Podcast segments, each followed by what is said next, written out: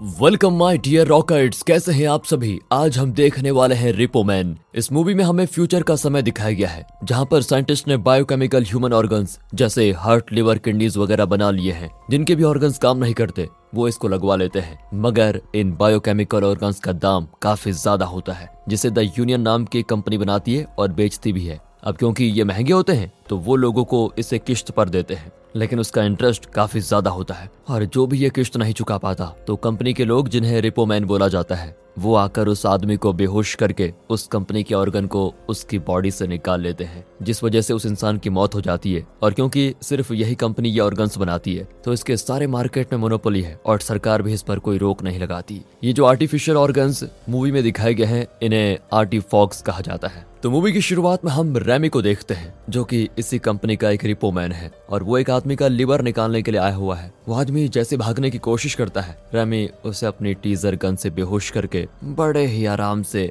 गाने सुनते हुए उसका लिवर निकालता है। फिर उसे पैक करके अपने पास रख लेता है। फिर क्या था? यहाँ लीवर के निकालने से उस शख्स की जान चली जाती है। अब अगले दिन हम रेमी की बीबी करोल और उसके बेटे पीटर को देखते हैं। पीटर को रेमी स्कूल छोड़कर आने के बाद लोगों के आर्टिफॉक्स निकालने के अपने काम पर लग जाता है, जिन्हें निकालने के बाद वो सीधा द यूनियन में जाता है, जहाँ हम रेमी के बॉस फ्रैंक को देखते हैं। फ्रैंक असल में द यूनियन का सेल्समैन भी था, जो कि लोगों को कंपनी के ऑर्गन किश्त पर उठाकर फ़ायदा बताकर भेज देता था। इसके बाद रेमी फ्रैंक को आज जितने भी आर्टिफॉक्स कलेक्ट हुए थे, वो सभी दे देता है। तभी अचानक से रेमी के ऊपर जेक नाम का एक दूसरा रिपोमैन हमला कर देता है। हाँ हालाँकि जैक और रेमी बचपन के दोस्त हैं और दोनों आपस में इसी तरह मस्ती करते रहते हैं। जब रेमी बचपन में स्कूल में था, तब जेक उसे काफ़ी तंग किया करता था, मगर समय के साथ साथ दोनों की दोस्ती हो गई दोनों ने साथ में आर्मी भी ज्वाइन की थी, जहाँ से निकलने के बाद उन्होंने द यूनियन में रिपोमैन का काम पकड़ा। दोनों को इस काम में काफ़ी मज़ा आता है, और ये दोनों ही इस कंपनी के सबसे बड़े रिपोमैन है। अब जेक रेमी को बार बार एक बार में चलने के लिए बोलता है, जिसके लिए रेमी को अपनी बीवी, यानी कि क्रॉल की परमिशन की ज़रूरत है। इसलिए वो क्रॉल से इसकी इजाज़त लेने के लिए चला जाता है। यहाँ में क्रॉल और रेमी की बातों से पता चलता है की क्रॉल नहीं चाहती की रेमी ये रिपोमैन का काम करे। वो चाहती है की रेमी सेल्स डिपार्टमेंट में ट्रांसफ़र हो ले, और इसके लिए वो रेमी को फ्रैंक से बात करने के लिए कहती है की उससे बात बात करो, तभी कुछ हो पाएगा। वही तुम्हें दूसरी जगह भेज पाएगा। और ये सारी बातें वहाँ खड़ा जेक भी सुन रहा होता है। वो रेमी से कहता है कि तुम करोल की बातों में आकर सेल्स की जॉब मत लो, क्योंकि हम दोनों इसी में अच्छे हैं और इसमें पैसा भी काफ़ी अच्छा मिल जाता है। तो एक बार इस बारे में ज़रूर सोचना दोस्त। पर रेमी ने तो मन बना लिया था, क्योंकि वो करोल और अपने बेटे पीटर को नहीं खोना चाहता था। फ़िलहाल दोनों यहाँ से सीधा एक बार में जाते हैं, जहाँ रेमी बैथ नाम के एक सिंगर को गाते हुए देखता है और उसे देखता ही रह जाता है। फिर वो घर आता है तो करोल के करीब जाने की कोशिश करता है, लेकिन करोल का मन नहीं होता। इसलिए फिर वो अपने बेटे से कुछ बातें करने के बाद सोने चला जाता है। अगले दिन रेमी के घर पर एक पार्टी होती है, तभी जे को किसी का कॉल आता है, और वो रेमी से कहता है कि अभी यहाँ पर एक टैक्सी वाला किसी आदमी को लेकर आ रहा है, जिसे पकड़कर मुझे उसके आर्टिफॉक्स निकालने होंगे, क्योंकि वो देश छोड़कर भागने की कोशिश कर रहा है। रैमी तो इसके लिए मना कर देता है क्योंकि करोल ने ये सब कुछ उसको मना किया था। और अगर उसने ये देख लिया तो बात बिगड़ सकती है। अब जेक उसे बताता है कि यार, इसके लिए मुझे डबल कमीशन मिलेगा, जिसमें से आधा मैं तुम्हें दे दूँगा। अब पैसों की बात सुनकर रैमी मान जाता है और जेक बाहर जाकर एक टैक्सी में बैठे आदमी का आर्टिफॉक निकाल लेता है,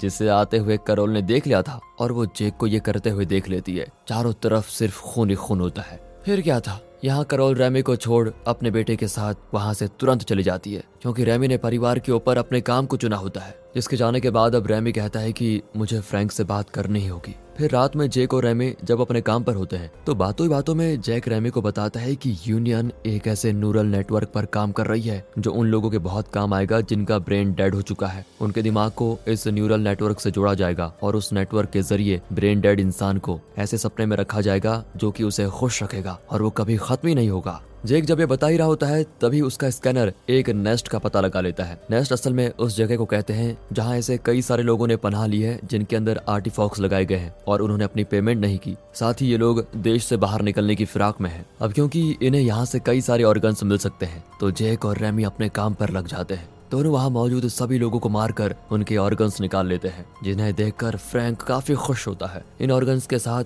जेक फ्रैंक को दो जैमर्स भी देता है, जिसके ज़रिए स्कैनर को धोखा दिया जा सकता है और किसी को उनके आर्टिफॉक्स का पता नहीं चलेगा। अब फ्रैंक जेक और रेमे को प्रमोट करने की बात करता है। जिसमें उन्हें आज़ादी होगी कि कभी भी किसी का भी ऑर्गन निकाल लाने की। यहाँ रेमी फ्रैंक से सेल्स डिपार्टमेंट में ट्रांसफ़र की बात करने ही वाला होता है। तभी जेक उसको रोक देता है। वो रेमी से कहता है, यार, हम दोनों दोस्त हैं और इसी काम के लिए बने हैं। तुम सेल्स जैसी बोरिंग चीज़ को नहीं कर पाओगे। पर रेमी अपने परिवार को खोना नहीं चाहता। इसका मतलब आज उसका रिपोमैन के तौर पर ये आखिरी काम है। उसे अपने फेवरेट सिंगर का आर्टिफिशियल हार्ट निकाल कर लाना था। वो इस बारे में उस सिंगर से पहुँचते बता देता है, जिस पर वो सिंगर कहता है कि, क्या मैं तुम्हारे लिए ये ट्रैक बजा सकता हूँ? रेमी कहता है, ठीक है, कोई दिक्कत नहीं है। आप अपना काम खत्म करने के बाद वो हट निकलवाने के लिए तैयार हो जाइए। रेमी ये भी कहता है कि आप चिंता ना करो, मैं आपका ट्रैक रिकॉर्डिंग के लिए दे दूँगा। फिर जैसे ही रेमी अपनी डिवाइस से उस सिंगर को शॉक देकर बेहोश कर नहीं जाता है, उसमें कुछ खराबी होने के कारण वो शॉक उल्टा रेमी को लग जाता है और वो बेहोश हो जाता है। जिसे फिर जब होश आता है तो वो अपने सामने जैक और फ्रैंक को देखता है, जो उसे बताते हैं कि जिस डिवाइस से तुम उस आदमी का हार्ट रोकने वाले थे,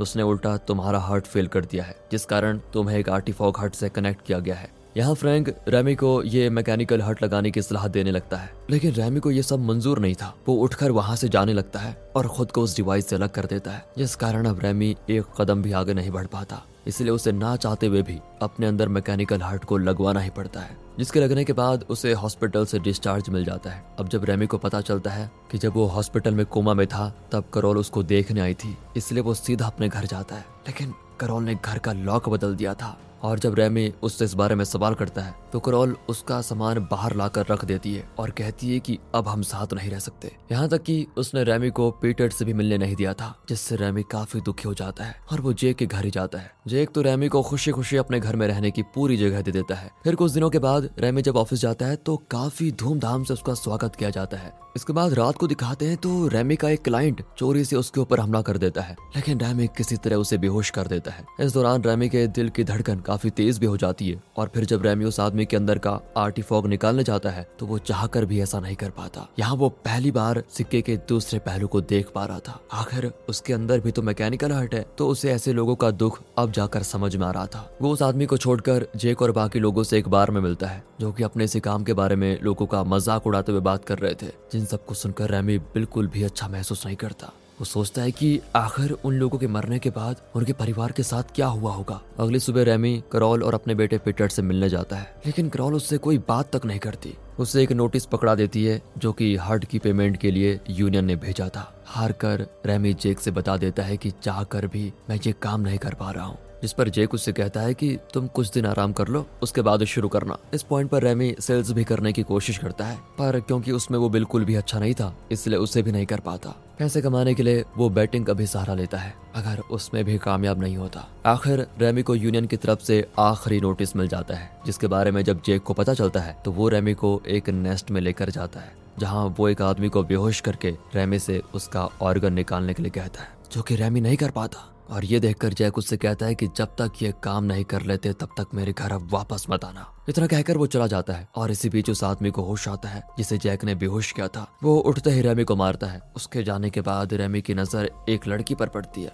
जो कि कोई और नहीं, बल्कि बैत थी, जिसे उसने बार में पहले देखा था। बैत की हालत काफ़ी खराब होती है, इसलिए रेमी उसको लेकर एक मोटेल में आ जाता है। जहाँ दो दिन तक तो बैथ को होश नहीं आता। इसी दौरान अपने स्कैनर से स्कैन करके रैमी देखता है कि बैथ के शरीर के तो ज़्यादातर ऑर्गन्स आर्टिफॉक्स हैं, और जैसे वो जागती है तो रैमी को एक ज़ोर का पंच लगाती है। क्योंकि आज रैमी ने तो उसको बचा लिया, लेकिन कल कोई न कोई बैत को कोई दूसरा रिपोमेंट ढूंढ कर मार देगा। इस पर रैमी कहता है कि मैं अपने रहते तुम्हारे साथ ऐसा नहीं होने दूँगा। फिर वो चोरी से यूनियन के सर्वर रूम में घुसकर अपने और बैत के अकाउंट्स को कंपनी के डाटा से डिलीट करने की पूरी कोशिश करता है जिसे ये करते हुए जैक देख लेता है। उसे वहाँ देखकर रेमी जो भी कर रहा था, उसे करना छोड़ देता है, क्योंकि वो जैक से लड़ना नहीं चाहता था। मगर उसने अपना रास्ता चुन लिया था, इसलिए वो जैक को टीजर गन वगैरह लौटाकर अपने रास्ते चला जाता है। फिर यहाँ से रेमी बैत के पास जाकर उससे कहता है, हमें यहाँ से भागना होगा। दोनों साथ में शहर के बाहर एक अनजान सी टूटी फूटी बिल्डिंग में पहुँच जाते हैं। दूसरी तरफ़ रेमी के रिपो का काम फ्रैंक जैक को देता है, जिसे लेने से जैक इनकार कर देता है और कहता है कि किसी और को भेज दो। फ्रैंक भी फिर ये काम रेमंड नाम के एक रिपोमैन को देता है। इधर समय के साथ साथ बैथ और रैमिक करीब आने लगते हैं। बैथ रेमी से बताती है कि डायबिटीज़ और नशे की वजह से मेरे शरीर के हर ऑर्गन्स में प्रॉब्लम है और यहाँ तक कि मेरी नाक, घुटना, कान सब एंटीफॉग है। यहाँ दोनों के बीच थोड़ा रोमांस भी होता है। बिल्डिंग के बाहर कचरे से बैथ को एक टाइप राइटर मिलता है, जिसे वो रेमी को दे देती है, ताकि वो अपनी ज़िंदगी के ऊपर एक बुक लिख पाए, और ये रेमी का सपना भी था, वो अपनी बुक को लिखना शुरू कर देता है। उसी वक्त बैथ और रेमी को देखते ही वहाँ पर रेमंड आ पहुँचता है। इसलिए रेमी बिल्डिंग के एक टूटे हुए हिस्से में जाकर उस पर चादर बिठाकर बैठ जाता है, ताकि रेमंड नीचे गिर जाए और उसके प्लान के मुताबिक होता भी ऐसा है। रेमंड सच में नीचे गिर जाता है, जिसे जैसे रेमी और बैथ देखने आते हैं तो अचानक से बैथ बाकी ज़मीन टूटने के कारण नीचे गिर जाती है, जिससे उसके आर्टिफिशियल में चोट आ जाती है और वो घायल होती है। तभी रेमी देखता है की रेमंड जो की अभी भी ज़िंदा है, वो बैथ को मारने वाला है तो वो रेमंड के सर पर टाइप राइटर गिराकर उसे मार डालता है। फिर बैथ कुछ टूल्स की मदद से कार में अपने घुटने को फिक्स करती है, जिसके बाद रेमी यूनियन की पार्किंग में पहुँच जाता है। जहाँ वो देखता है कि एक आदमी लंग्स का कॉस्ट्यूम पहनकर घूम रहा है। तो रेमी उस लंग के कॉस्ट्यूम को पहनकर अंदर जाता है यहाँ ऑफ़िस में पहुंचकर वो फ्रैंक को काफ़ी मारता है और उससे अपना और बैथ का डाटा क्लियर करने के लिए कहता है। जिस पर फ्रैंक कहता है कि जब से तुमने सर्वर रूम में घुसकर डाटा डिलीट करने की कोशिश की है, तब से सारा डाटा मेन हेडक्वार्टर के सर्वर में है। अब ये जानकर रैमी उसे टीजर गन से, जो उसने रेमंड से ली थी, उससे फ्रैंक को बेहोश कर देता है। यहाँ से रैमी वो दो जैमर्स निकाल लेता है जो की फ्रैंक को जेक ने पहले दिए थे। उन दो जैमर्स की वजह से कोई भी स्कैनर उसे और बैथ को स्कैन नहीं कर पाएगा, और उससे दोनों इस देश को छोड़कर चले जाएँगे। दोनों जैमर की मदद से एयरपोर्ट की सिक्योरिटी तो पार कर देते हैं। लेकिन तभी एक एयरपोर्ट स्टाफ देखती है कि बैद के घुटनों से खून बह रहा है। इसीलिए वो उसे मेडिकल ट्रीटमेंट देने के लिए रोक देती है। यहाँ रैमी उन दो जैमर्स को चुपके से देखता है, पर वहाँ मौजूद दो रिपोमैन को इन पर शक हो गया था। इसलिए ना चाहते हुए भी रैमी को एयरपोर्ट स्टाफ सहित उन रिपोमैन को मारकर भागना पड़ता है। जिस दौरान सिक्योरिटी पैनल के दूसरी तरफ़ रेमी का सामना होता है जेक से, जो कि उसी को लेने आया था। उसे देखते बैद के साथ रेमी वहाँ से भाग खड़ा होता है। दूसरी तरफ़ फ्रैंक ने जैक को किसी भी तरह रेमी का ऑर्गन लाने का ऑर्डर दिया था। जिसके बाद रेमी बैथ को उसके बताए अनुसार एक ब्लैक मार्केट में लेके जाता है, जहाँ एक बच्ची उसके घुटने को फिक्स कर देती है। जिसे देखकर थोड़ा देर तो रेमी को बहुत चिंता होती है, पर बाद में सब कुछ सही रहता है। उसकी जान में जान आती है। बैथ अब आराम से चल फिर सकती है। उसी वक्त वहाँ इन्हें ढूंढते हुए जैक पहुँच जाता है, जो की रेमी से कहता है की तुम्हारे पास अभी भी मौका है। हम पहले की तरह साथ में रिपोमैन की तरह काम करके खुश रह सकते हैं। रेमी कहता है की अब मैं इस हार्ट के लगने के बाद वो इंसान नहीं रहा। अब मैं चाह भी ये काम नहीं कर सकता। इस पर जैक उससे रिवील करता है कि जिस डिवाइस से तुम्हें शॉक लगा था, उसमें मैंने ही छेड़छाड़ की थी, ताकि तुम सेल्स डिपार्टमेंट में ट्रांसफ़र ना लो और मेरे साथ यही काम करो। रायमी तो इस बात को सुनते ही जैक से भिड़ जाता है। पहले तो वो जैक को काफ़ी मारता है, लेकिन बाद में जैक उसे और बुरी तरह मार देता है। रायमी पूरी तरह से हार चुका है। तभी अचानक से वो जैक के पैर में चाकू से वार करता है। जवाब में जैक भी उस पर हमला करता है। रैमी बेहोश हो जाता है। इस दौरान रैमी को अपनी ज़िंदगी के कुछ फ्लैशबैक्स नज़र आते हैं और फिर होश आता है। तभी वहाँ वो बैथ को देखता है, जो रैमी से कहती है कि यहाँ कई सारे रिपोमैन आ गए हैं, हमें भागना होगा। रैमी बैथ के साथ भागता है, जहाँ काफ़ी सारे लोगों को रिपोमैन मार रहे होते हैं। किसी तरह से उनसे बचते हुए बैथ और रेमी एक नेस्ट में पहुँचते हैं, जहाँ रेमी के गले का टैटू देखकर एक महिला समझ जाती है कि ये भी रिपोमैन है, इसलिए वो रेमी पर गन तान देती है।